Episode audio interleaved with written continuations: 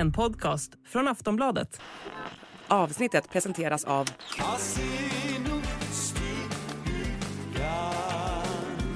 Stödlinjen.se, åldersgräns 18 år.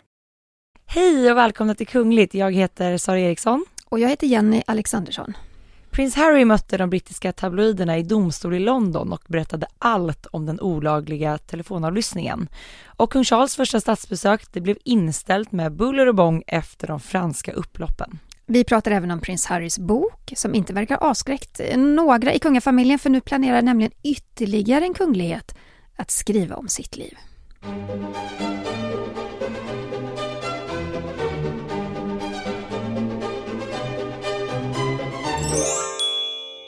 Och vi börjar veckans avsnitt med veckans Harry och Meghan.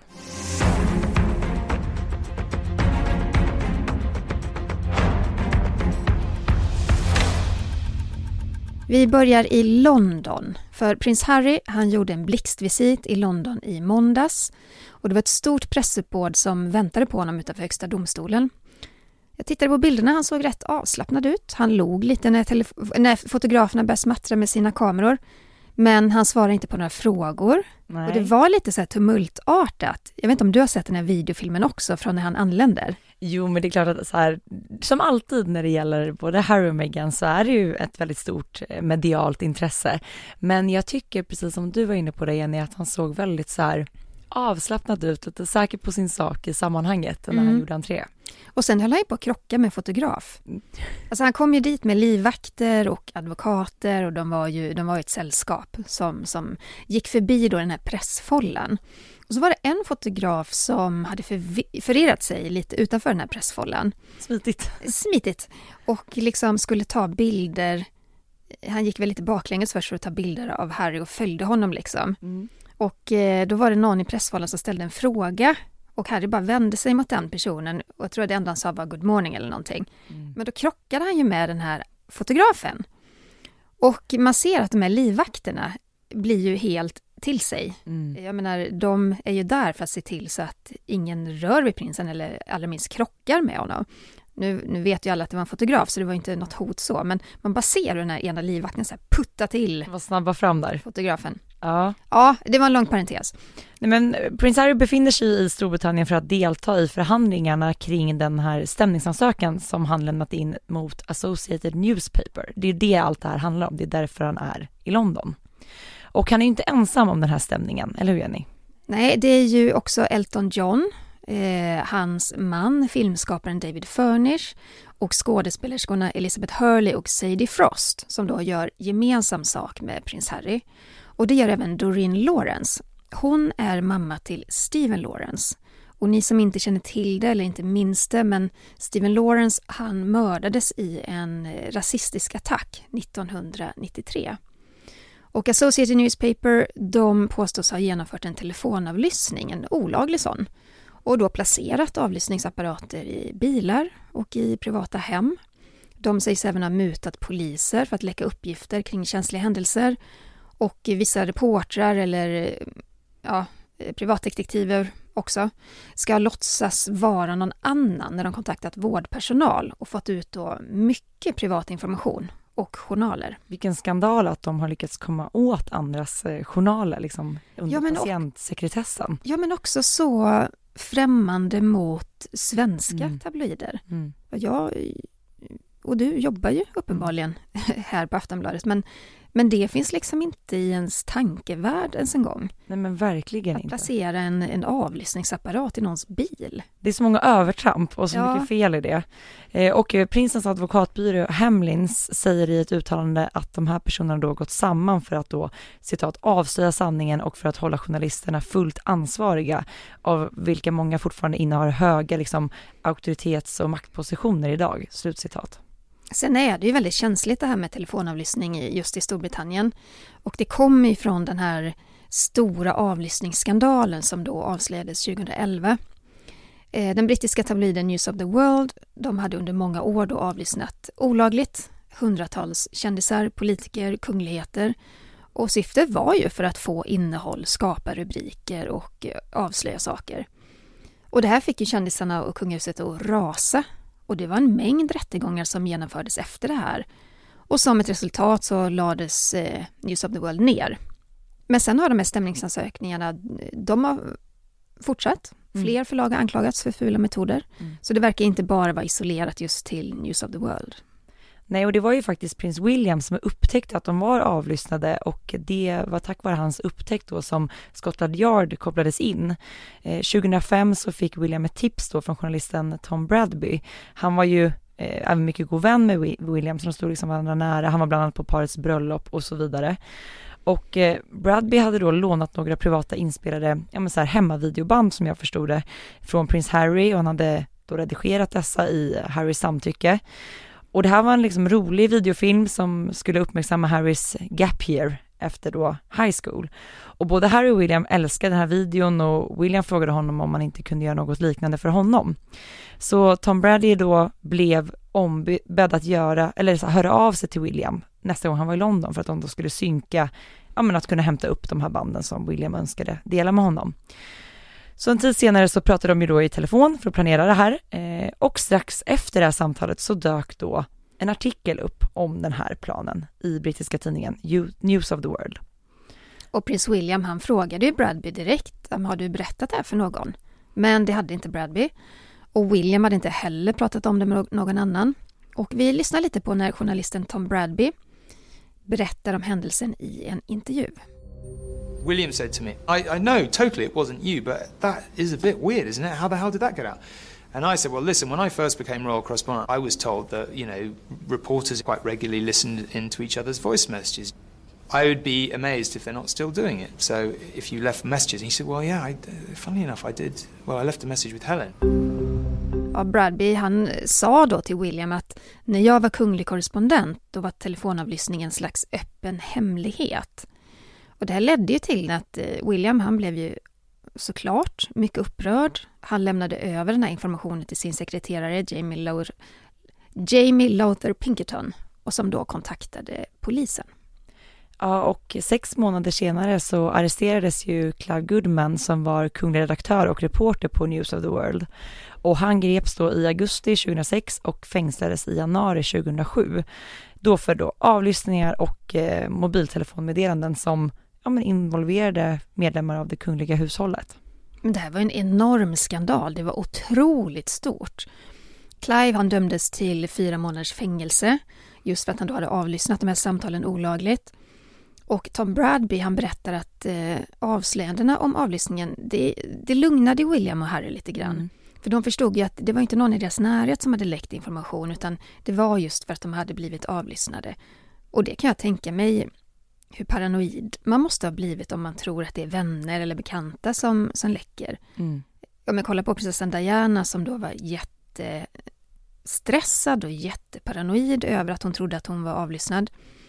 Eh, Det är så, såklart en väldig press att gå igenom. Ja, och det där har ju prins William också berättat just när han har pratat om Diana, hur det liksom tog över hela hennes liksom liv och påverkade hennes välmående något enormt i och med att hon till slut, det var ju så mycket grejer som läckte ut hela tiden så att hon kunde ju till slut inte lita på någon och utgick från att alla liksom pratade med henne för att kunna sälja det vidare så att en enorm stress. Mm. Associated Newspapers menar att den här rättsprocessen den har sitt ursprung i den gamla skandalen. Den ska därför avfärdas helt, tycker de. Alltså den som pågår nu ska sägas. Ja, den som pågår nu med prins Harry och de här kändisarna. Den rättsprocessen menar Associated Newspaper har sitt ursprung i den gamla skandalen. Och de menar på att eh, det här är ett planerat och orkestrerat försök att dra in mejltitlarna från förlaget i den här telefonavlyssningsskandalen och att det rör artiklar som är upp till 30 år gamla och kanske inte har liksom med, med Associated Newspapers att göra. Men prins Harry han är ju inblandad i fler sådana här rättsprocesser. Eh, en liknande stämning om olaglig avlyssning den pågår mot tidningsförlaget MGN. Och den rättegången startar den 9 maj och beräknas pågå under 68 veckor. Så att det här är ju någonting, det har man ju märkt både på Harry och Meghan att det här, det här kriget mot medierna Mm. är ju någonting som de har, det har ju pågått i flera år. Och jag tyckte det var så tydligt också i den här dokumentären på Netflix som de släppte i slutet av förra året var det väl, eller i bör- början av det här kanske, jag minns inte riktigt. Men det här fokuset just på media och hur saker och ting har läckt. Jag menar de, dels hur de inte har kunnat lita på folk i sitt hus, de pratar ju om det här hur, hur andra hushållen inom familjen börjar liksom prata om de andra för att skydda sina egna och sen då just det här att bli avlyssnade och så här, så att det där är någonting som varit väldigt stor, en stor del av Harry och Meghans liv och nu vill de verkligen reda ut det här till, alltså grundligt. Mm. Och prins Harry han vittnade igår, tisdag, det är ju onsdag nu när vi spelar in podden. Och det var många starka ord från prinsen. Han anklagar sin familj för att ha undanhållit information om den här olagliga telefonavlyssningen. På det viset att hovet vill ju såklart undvika att tvingas ge vittnesmål i en rättegång. För om de skulle göra det, då öppnar de ju en dörr som de nog aldrig kan stänga sen igen. Och detaljer från rättegången, det, det, skulle liksom mata tidningarna ännu mer, skapa innehåll, stora rubriker då till de brittiska tabloiderna. Och det var ju så roligt, eh, det är en källa då till Daily Mail tror jag, eller till flera av de brittiska tidningarna som säger då att, när källan säger att to avoid sitting in the witness box and opening a can of worms. det skulle aldrig ta slut då. Nej. Men i sitt vittnesmål så förde ju prinsen fram stark kritik mot de här två tidningarna, Mail on Sunday och Daily Mail, för att ha beskrivit situationer som då handlar om Harry och två tidigare flickvänner. Men även hans och Williams känslor och diskussioner efter att ha reagerat på hur en italiensk tidning visat bilder på en död prinsessan Diana. Så att det är ju mycket, jag förstår liksom den här frustrationen som finns hos Harry. Mm. Ja, men han sa i, i vittnesmålet att det är riktigt äckligt.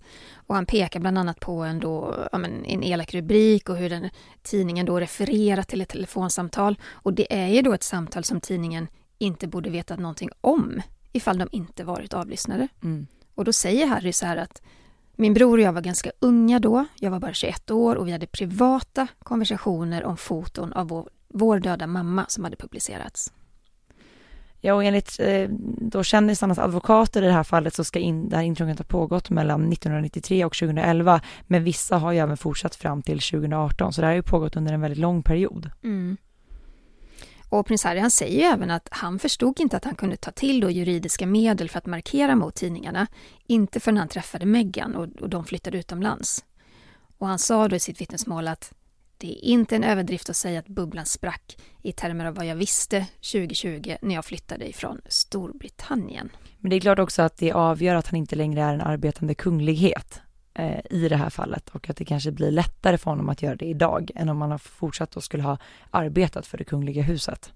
Det tror jag. Vi tar en kort paus, men vi är snart tillbaka.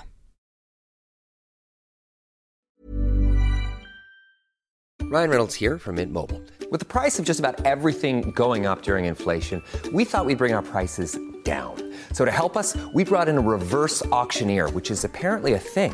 Mint Mobile unlimited premium wireless. Ready to get 30, 30, bit to get 30, bit to get 20, 20, 20, bit to get 20, 20, bit to get 15, 15, 15, 15 just 15 bucks a month. So, Give it a try at mintmobile.com/switch. slash $45 up front for 3 months plus taxes and fees. Promo rate for new customers for limited time. Unlimited more than 40 gigabytes per month slows. Full terms at mintmobile.com.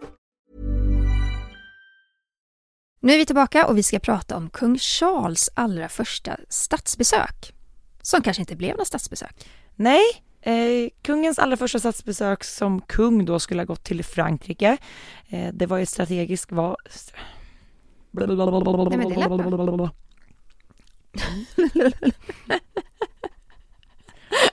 Skål. Skål. Jag blir så trött när jag tappar talförmågan. Vad sa du? Du sa så här som kanske inte blev Ja. besök. Mm. Nej, för kung Charles allra första statsbesök som kung skulle ha gått till Frankrike och det var ju ett strategiskt val. England och Frankrike har ju nära band till varandra och besöket skulle ha startat den 26 mars. Men i sista stund så ställer man då in den här resan. Mm. Och orsaken är att det varit omfattande och mycket våldsamma protester och strejker i Frankrike. Och det handlar ju om att eh, president Macron han har drivit igenom en lag som säger att den allmänna pensionsåldern, nu ska den vara 64 år istället för 62. Och det här har väckt ramaskri. Enligt Macron så är förslaget nödvändigt. Han menar att det nuvarande pensionssystemet, det blöder pengar, det är alldeles för dyrt för Frankrike. Trots att reformen då saknade stöd i parlamentet så lyckades president Macron driva igenom den. Och det är väldigt, väldigt speciellt att en president gör så. Men det är ju en, det är en paragraf i den här grundlagen som gör det möjligt för, för presidenten att kringgå parlamentsledamöterna helt enkelt. Och det var ju starten Mm. för de här eh, upploppen. Och Charles och Camilla de skulle ha besökt Paris och eh, Bordeaux men eh, båda städerna har ju väldigt, drabbats väldigt hårt av de här protesterna och våldet. Och att genomföra ett statsbesök hade inte gått under de här omständigheterna.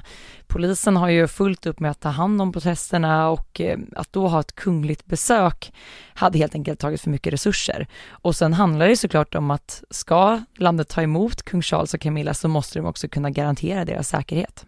Ja, alltså om man ska beskriva hur det ser ut nu så är det ju, alltså vägarna från flygplatsen Charles de Gaulle, de har blockerats. Det ligger sopor på gatorna, alltså flera ton med sopor för att sopåkarna strejkar. Det luktar illa. Det kommer giftiga gaser från soporna för det finns folk också som tänder på det här skräpet. Polisen har skjutit med tårgas, butiker har plundrats, skolor har stängt ner, kollektivtrafiken är lamslagen så att det är liksom, det är liksom en stad i belägring kan man väl säga. Mm. Och så hade man ju också sett, det här är lite speciellt, det här är brittiska tidningar som har skrivit att de hade ju sett klotter då på väggarna i Paris, på flera olika, olika ställen där det stod död åt kungen. Och någon hade också då klottrat eh, Charles the third, do you know the guillotine? Enligt då Daily, Daily Mail. Alltså, eh, kung Charles, har du, har du, vet du, känner du till giljotinen? Ja, nej, ett statsbesök där eh, var nog bra att det sköts lite framåt kan vi säga. För att en annan detalj som har eldat på det här missnöjet med det kungliga besöket det är att Macron hade tänkt bjuda då Charles och Camilla på en superlyxig middag i spegelsalen i Versailles utanför Paris. Och man hade då hyrt in så här Michelin-kockar, man hade planerat att bjuda Charles på hans favoritvin som kostar någon tusenlapp för, per flaska då. Och det mitt i den, de här upploppen, protesterna, när man då pratar om att, att man blöder pengar, eh, det hade nog stuckit i ögonen. Ja, men det förstår man ju. Det var ju Ludvig den 14 som lät bygga eh, Versailles. Men det förknippas ju framförallt med Marie Antoinette och den här överdådiga, vräkiga livsstilen som hon då skapade på slottet. Och sant eller inte, men det, Det är lite på... omdiskuterat. Ja, omdiskuterat. Men Marie Antoinette, hon påstås ha sagt då eh, när, när folket klagade över det finns inte bröd, vi är så fattiga, vi har inga pengar, vi har ingenting. Så påstås hon ha sagt då, låt dem äta bakelser. Mm. Och det, det är ju, om det då är sant, väldigt världsfrånvänt och extremt provocerande och det visade ju hur långt bort kungligheterna stod vanligt folk. Så att då Macron skulle ha haft en liksom överdålig Versailles-middag med kungen av Storbritannien mitt under brinnande upplopp hade nog satt fyr på ännu mer protester. Och enligt pressmedde- ett pressmeddelande så tog de båda ländernas regeringar beslutet att gemensamt ställa in och Macron och kung Charles har talat med varandra eh, via telefon istället, enligt det här pressmeddelandet. Så man skjuter helt enkelt upp besöket och Charles och Camilla åker till Tyskland som planerat. Eh, det är den 29 mars, alltså idag, när vi spelar in. Eh, och det blir då det första statsbesöket för Charles som kung. Mm. Sara, vi måste stanna i Storbritannien. Det här är liksom en källa eh, av en aldrig sinande ström med nyheter och skandaler får man väl ändå Det säga. händer alltid någonting. Det händer alltid någonting. Ehm, vi snackade ju jättemycket om prins eh, Harrys självbiografi, den andra. Den fick ju enormt stor uppmärksamhet och eh, det var ju i den boken som Harry avslöjade ja, men den ena familjehemligheten efter den andra. Den slog ju till och med rekord va? Mm. Väldigt snabbt efter boksläppet den 10 januari så blev det den snabbast säljande icke skönlitterära boken som någonsin sålts då enligt Guinness World Record. Eh, bara första dagen så såldes över 1,4 miljoner exemplar i USA, Kanada och Storbritannien. Och det tidigare rekordet, det hade ju faktiskt Barack Obamas bok, eh, Ett förlovat land, som såldes i 887 000 exemplar på utgivningsdagen. Så att Harrys bok verkligen toppade ju listan med bra kubong. Mm. Och med det i minnet då, då är det också så att ingen i brittiska kungafamiljen har ju kommenterat det som, har, det som står i den här boken. Men det verkar då som att eh, en familjemedlem blivit inspirerad. Ja. För enligt tidningen Mirror så planerar nämligen prins Andrew att skriva en självbiografi tillsammans med den amerikanska författaren Daphne Barak. Och enligt källor så önskar Andrew skriva boken för att kunna ge sin bild av den här omtalade vänskapen och historien kring den pedofildömde miljardären Jeffrey Epstein och Ghislaine Maxwell. Och det är ju mycket det som prinsen fått för kritik för, det är därför han inte är en arbetande kunglighet längre.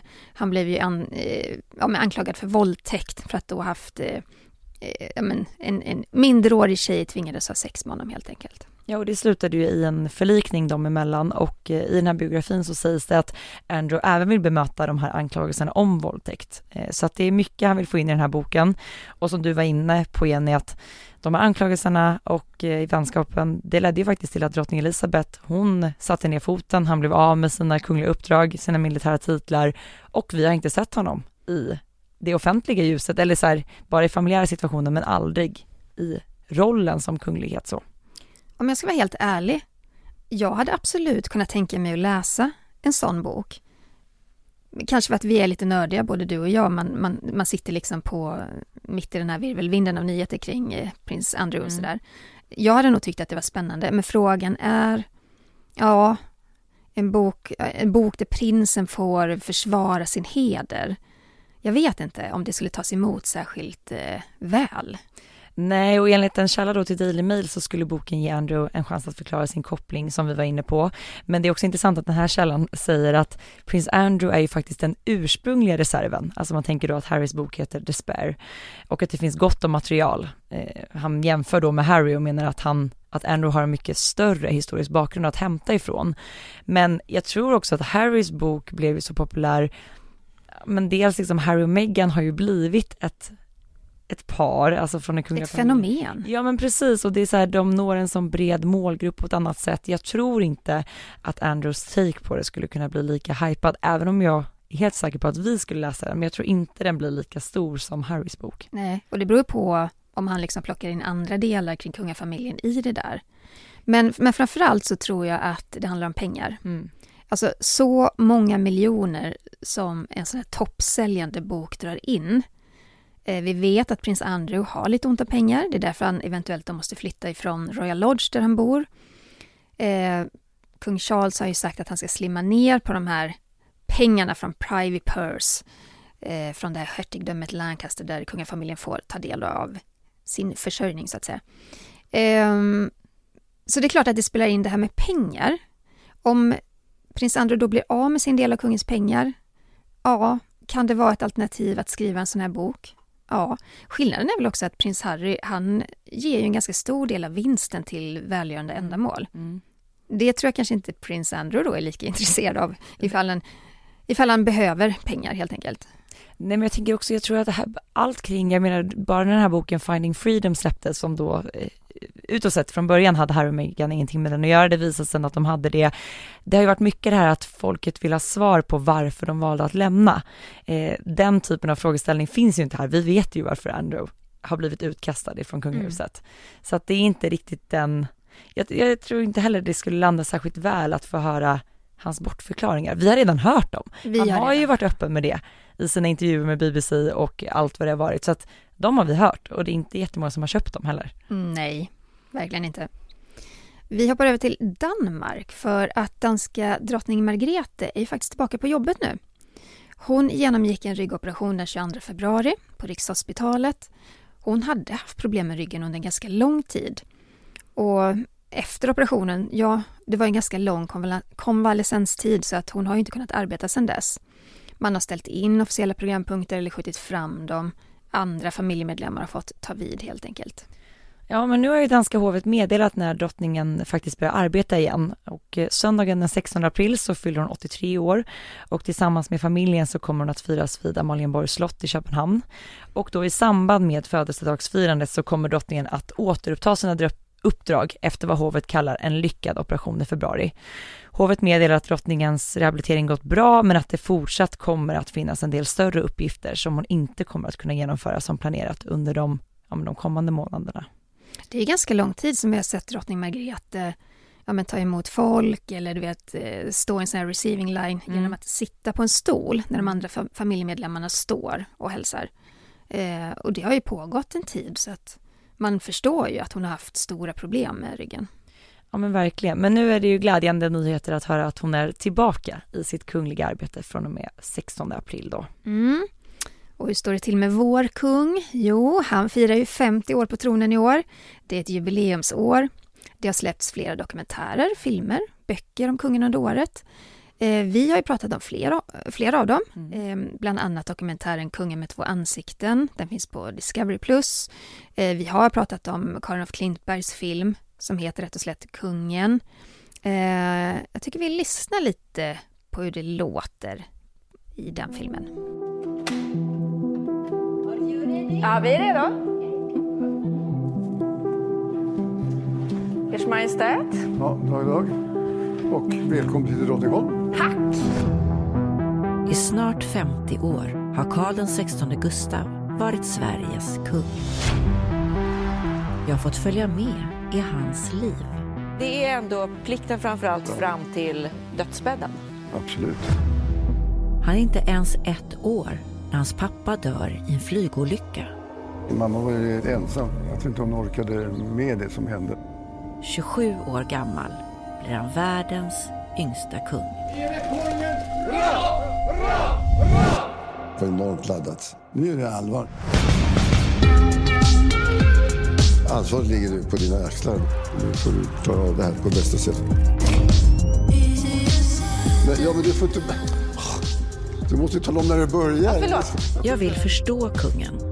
Förstå hans värld och förstå hur det är att vara kung. Det varit en gåva eller ett fängelse att vara kung? Men eh, jag, jag, jag släpper inte frågan. Oh, Jesus, jag har ju lunch. För helvete, jag har ju massa gäster. Men, oj.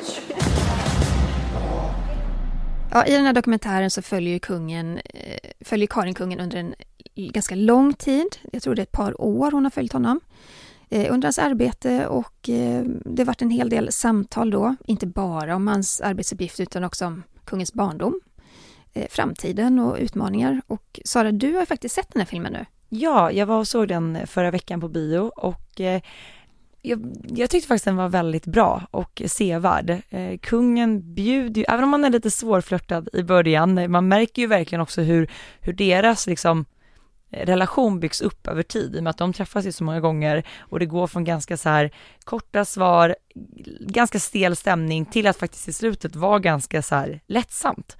Eh, så jag tycker att kungen blandar ju liksom det här med humor och allvar eh, om vartannat. Han öppnar ändå upp ganska mycket om barndomen och men de pratar mycket om situationen just här, eller det drev som uppstod i samband med att den motvilliga monarken släpptes. Och jag tycker ändå att vi får en lite mer personlig kung i den här dokumentären. Eh, och kungen är ju, när han sätter den sidan till, han är ju väldigt rolig. Men är det fler än kungen som deltar i filmen? Ja, kronprinsessan Victoria är med en väldigt, väldigt liten del i dokumentären. Då träffar Karin henne på Haga slott och hon ställer ju frågan då gällande Victorias roll som Sveriges framtida drottning. Och man märker ju hur kronprinsessan tycker att det är väldigt jobbigt att prata om det här. Eh, hon får tårar i ögonen och säger att hon har liksom svårt att greppa och ta in det. För att den dagen hon blir landets drottning så betyder det att hennes pappa har dött. Eh, och hon säger just att så här, det är ingenting man pratar om i familjen, för det är en så konstig situation att prata om någonting som är liksom en av de värsta dagarna i ens liv och samtidigt då direkt gå in och axla ett så stort ansvar. Sen så pratar ju liksom kungen precis som hans syster, eh, prinsessan Birgitta varit väldigt öppen om, just det här om barndomen och det här hur de inte pratade om känslor överhuvudtaget i familjen. Jag tycker det, de, han pratar om det och samtidigt spelar de upp mycket bilder ifrån barndomen på Haga och prinsessan Sibylla och det är så påtagligt hur det är en annan generation där man hanterade sorg och känslor på ett helt annat sätt. Det var bara mm. att stänga av, man pratade aldrig om deras pappa, eh, hans mamma nämnde aldrig honom, vilket gjorde att de liksom heller inte riktigt har fått lära känna honom på något sätt. Det är väldigt svårt att förstå, tycker jag. Mm. Um, för det är en sån stor livsomvälvande händelse att en familjemedlem dör. Mm. Och speciellt när man är barn, när man är liten. Idag så tror jag aldrig man skulle hamna i en sån situation att man inte pratar om den här döda pappan, han som inte längre finns i familjen. Mm. Det vore helt eh, omänskligt att inte göra det. Men på den tiden var det annorlunda. ja, men ett helt annat typ av klimat och hur man såg på det här med att prata om känslor. Mm. Eh, men han får också frågan just där om det varit ett fängelse eller en gåva att vara kung. Och kungen svarar att det är en uppgift, eh, ja, men och att den har varit tuff. Eh, det är jobbigt och har varit ett stort ansvar att vara symbol för en hel nation. Ett väldigt tungt ansvar. Och när kungen pratar om det här så spelar de också upp bilder då ifrån hans trontillträde. Och man tänker, alltså, då blir man påmind om hur ung kungen var. Han var ju bara blev 27. kung. Ja, och Det är inte vilket så gammalt. ansvar att axla då i den åldern. Eh, men som sagt, han är också lite rolig. Han avsäger ju, han, kungen berättar, de går eh, i Solidens eh, slottsträdgård och kungen pratar, han får det låta som att han är uppe väldigt tidigt på morgonen och alltid tar en morgonpromenad. Och då frågar Karin honom så här, ja men är, är du uppe tidigt liksom, innan frukost? Då är han väldigt så, nej för fan, aldrig, aldrig innan frukost. Eh, och sen så pratar de såklart mycket om eh, äktenskapet med drottning Silvia och då ber Karin honom om hans bästa relationsråd. Mm. Och då, jag satt där och väntade på att han skulle prata om att de har varit ett team och de har arbetat ihop och så här. Men kungen, han var snabb på att svara att hans bästa tips för en lyckad relation, det är två badrum. Ja, men det har jag hört innan. Ja. För det har han pratat om i, i tidigare intervjuer. Så det där, det förvånar mig inte alls. Det, det är liksom hans eh, standardsvar på det där. Men liksom. hela salongen skrattade ju då. Ja. Eh, och då ställde han också frågan så här, men om man inte har två badrum? Alltså det är ju, om man tänker Ja. att man bor i lägenhet i Stockholm, det är ganska så här ovanligt ändå. Eh, men det, nej, två badrum ska man tydligen ha om man ska lyckas hålla ihop. Mm. Ja, de har nog fler än två. Ja, exakt.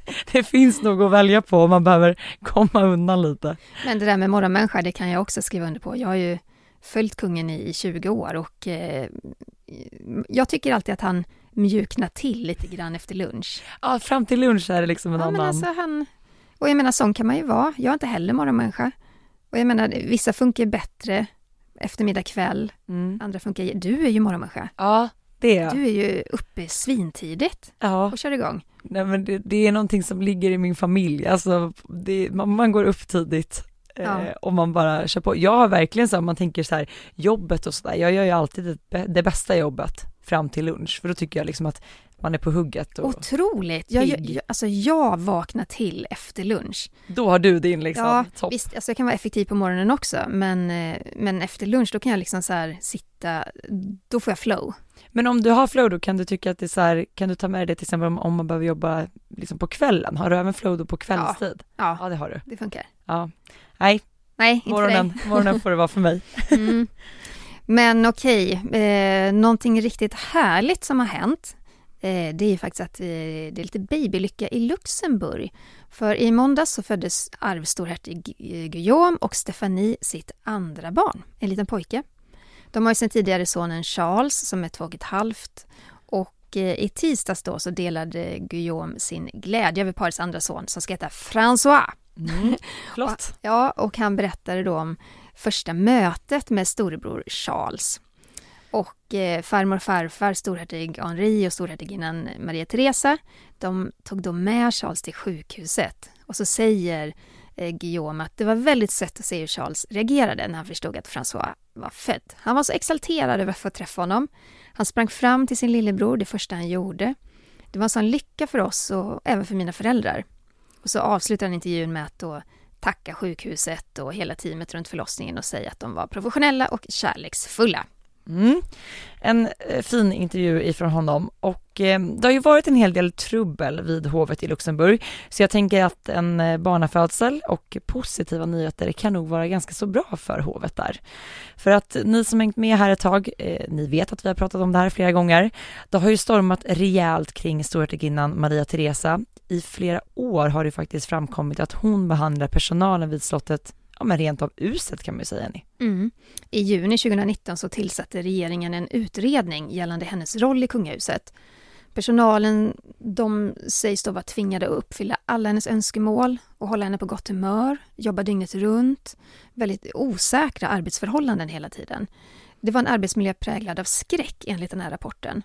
Och då så drev ju premiärministern igenom flera stora ändringar vid hovet och man poängterade då att storhertiginnan Maria Teresa, hon kommer inte ha någon framträdande roll i framtiden. Och det såg man ju också för att hon blev ju ge- genast, eh, hon fick ju starta ett eget Instagramkonto till exempel. Mm. Så, att, eh, så hennes roll har ju dämpats, den officiella rollen. Men sen då i början av det här året så stormade det ju igen och det handlade då om att storhertiginnan ska ha gjort personalen helt utmattad på grund av alla hennes krav vid en fotografering som gjordes då i samband, samband med att parets dotter Alexandra, om hon skulle fotograferas inför det här kommande bröllopet. Och personalen då blev så utmattad att extra personal kallades in, eh, just för att de har kämpat så hårt med att liksom uppfylla hennes krav och önskningar. Och det var, man pratade om ett 30-tal ombyten. Och, alltså, man har beskrivit det som en väldigt hård eh, järnhand i det där Ja. rummet. Och hon hade också sen eh, hoppat på, eh, vet inte, inte hovmarskalken, men någon av de här. Kammarjungfrun, var det inte den hon hoppade på? Nej, men det var ju, det var ju liksom hovets högsta chef där. Ehm, ja, hur som helst. Och anklagat honom för att ha en dålig organisation. Just det. Och eh, det var fler då i det rummet när den utskällningen ägde rum och eh, minst en av dem i personalen som var där krävde då sen att få byta avdelning på slottet. Så det är väldigt turbulent med henne. Otroligt. Ja, men jag förstår inte riktigt. Jag tänker, jag menar de här första gången när det här uppdagades för några år sedan, då blev ju det en väldigt stor medial grej och jag menar, det sätter ju verkligen kungahuset i dålig dager och att man då inte, när liksom rapporten tillsattes, premiärministern besöker slottet, att man inte då tänker om lite utan att det har hänt liksom flera gånger efter det. Det är Mm. märkligt. Otroligt. Så därför tänker jag det är bra med en liten prins nu, lite positiva nyheter kring, kring kungafamiljen. Vi har fått flera lyssnarfrågor. Fortsätt gärna skicka in till kungligt aftonbladet.se.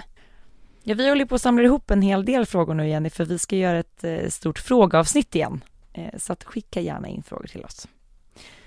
Vi börjar med en fråga ifrån Erika som skriver så här. Tack för en jättebra podd. Tack själv Erika att du lyssnar. Jag har en fråga som jag funderat på ett tag. Vad händer om en kunglig medlem, till exempel prinsessan Estelle, när hon blir äldre, blir gravid innan giftermål? I normala fall sker ju det eh, en förlovning, sedan giftermål och sedan barn. Om till exempel det sker en oplanerad graviditet har personen det fria valet att antingen göra abort eller behålla barnet. Har aldrig hört om något liknande tidigare. Hoppas ni kan klargöra min fundering. Ja, men tack Erika för frågan. Det här är ju lite komplicerat, men ändå inte. För att det är klart att en kunglig familj står för mer konservativa, heterosexuella, moraliska eh, värden. Så är det. Det ska vi inte sticka under stol med. Självklart ser man nog helst att det här barnet föds inom äktenskapet. Men vi lever i 2023. Skulle det hända, det går att lösa. Eh, alltså de lagar och regler som gäller hela svenska folket gäller även den kungliga familjen. Och skulle något sånt hända, ja men då, då, då löser man det helt enkelt. Och jag menar inte den här prinsessan eller vem det nu än är som skulle då liksom drabbas av detta. Det är inte så, alltså, den personen har ett fritt val också om man vill behålla barnet eller inte. Och jag menar, vill, vill personen behålla barnet och är väldigt ung, ja men man löser det också. Mm. Och man kan ta som exempel Belgien till exempel. För där, den tidigare ex-kungen Albert, han hade ju då ett utomäktenskapligt barn som han försökte gömma undan I väldigt många år. i många, många år. Alltså i så många år så att eh, den här kvinnan, Delphine Boel, eh, hon fick inte rätt då till, till sin far och sitt efternamn och, och sin kungliga börd förrän hon var eh, i 50-årsåldern. Men jag menar, vill, man kan se det också som exempel. Ja, det var säkert jättetufft då när hon var liten för 50 år sedan. Idag hade det inte sett ut på det sättet. Ehm, och jag menar, idag har hon en bra relation till resten av kungafamiljen och sina halvsyskon. Hon har en prinsesstitel och så vidare. Allting går att lösa och jag tror också att det lite grann så här sätter fingret på att eh, kungahusen idag måste verkligen följa med i tiden. Mm. Skulle det vara så att man inte gjorde det, Estelle blev gravid innan ett äktenskap till exempel och man försökte gömma undan det eller liksom tvinga pri- prinsessan till olika saker. Då hade man börjat ifrågasätta hela monarkin. Ja, självklart. Därför man kan inte längre så betrakta en person i en kunglig familj, att den ska liksom tvingas till saker som övriga befolkningen inte behöver tvingas till.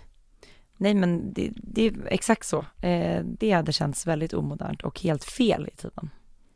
Och omänskligt. Ja. Ja. Eh, vi har fått en fråga från Lukas. Vart bor kungen och drottningen om till exempel besöker London? Har de någon mer bostad utomlands än den här villan vid Rivieran? Nej men oftast så bor ju kungaparet på hotell till exempel när de besöker London men sen är det också skillnad för att är det så att de besöker ett land i form av ett statsbesök, ja men då bor de ju ofta på olika, alltså residens eller slott eh, anpassat för det här besöket. Eh, det hände ju till exempel när drottning Elizabeth levde att de träffade henne och drack te på Buckingham Palace. Så att På det, privata resor? Ja men precis, så att det beror lite på vad det är för typ av besök. Men privata resor är väl oftast ett hotell som gäller och statsbesök så ser man till att det finns ett, ett slott kanske att bo på. Mm. Ja men Sara, det här också, äger de någon mer bostad utomlands? Än vad Nej, inte vad jag vet, eh, utan det är den här eh, villan vid havet i Saint Maxim. Och sen har de ju sitt sommarparadis, men det är ju på Öland i Sverige, eh, Soliden, där man har liksom då byggt ut utifrån det här slottet där kungaparet bor, så har ju också kronprinsessfamiljen ett eget sommarhus och prinsparet och prinsessfamiljen eh, också ett hus där de bor. Och sen vet vi också i att de har den här, eh, vad ska man säga, friluftsstugan uppe i Storlien. Så att det är väl vad de har i Sverige, men utomlands är det ju den här villan som vi känner till. Vi har fått en fråga ifrån Charlotte, det är en fråga till dig Sara, helt klart.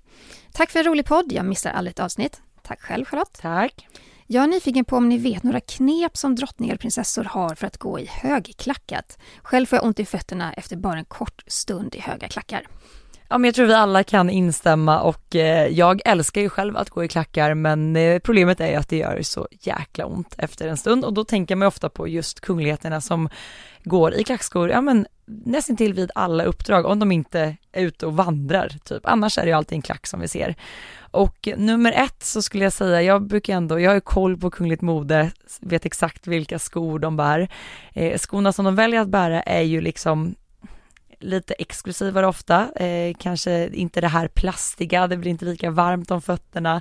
Eh, det finns ofta så här inbyggda sulor i den här typen av skor som liksom ska avlasta då trampdyner och den här tryckkänslan på foten. Eh, men du frågade just om det här med knep. Det finns ju faktiskt ett knep som Meghan har använt och säkert fortfarande gör. Och det är så att när hon då köper klackskor så köper hon dem alltid i en till två storlekar för stora. Och sen då när man då precis har satt in fötterna, ja men då är ju de för stora för foten. Eh, så då har hon då placerat bomull längst fram i tån på klackskorna. Och sen då kan fötterna då, för fötterna sväller ju väldigt mycket i klackar. Så då kan man då under dagen när fötterna sväller plocka ut bomullen och då passar de här två storlekar för stora skorna bättre. Jag har ju då ganska stora fötter. Om jag skulle välja två storlekar större på klackskor, jag skulle för det första stappla fram och det skulle se ut som att jag har två stora båtar på fötterna. Vad ska du ha för skostorlek då? Ja, men jag är 40. Ja, jag med. Alltså då skulle jag ha 42.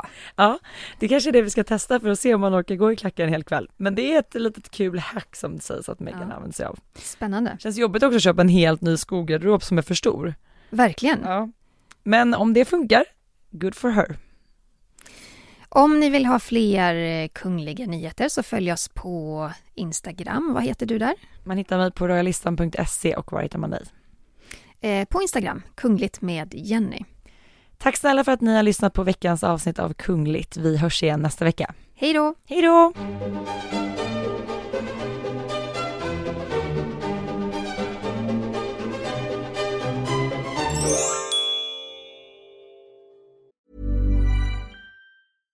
This message comes from BOF sponsor eBay. You'll know real when you get it. It'll say eBay Authenticity Guarantee. And you'll feel it. Maybe it's a head turning handbag, a watch that says it all, jewelry that makes you look like the gem, or sneakers and streetwear so fresh every step feels fly. eBay gets it. So look for the blue check mark next to that thing you love and be confident that every inch, stitch, sole, and logo is checked by experts. With eBay Authenticity Guarantee, you can trust that feeling of real is always in reach. Ensure your next purchase is the real deal. Visit eBay.com for terms. Du har lyssnat på en podcast från Aftonbladet. Ansvarig utgivare är Lena K Samuelsson.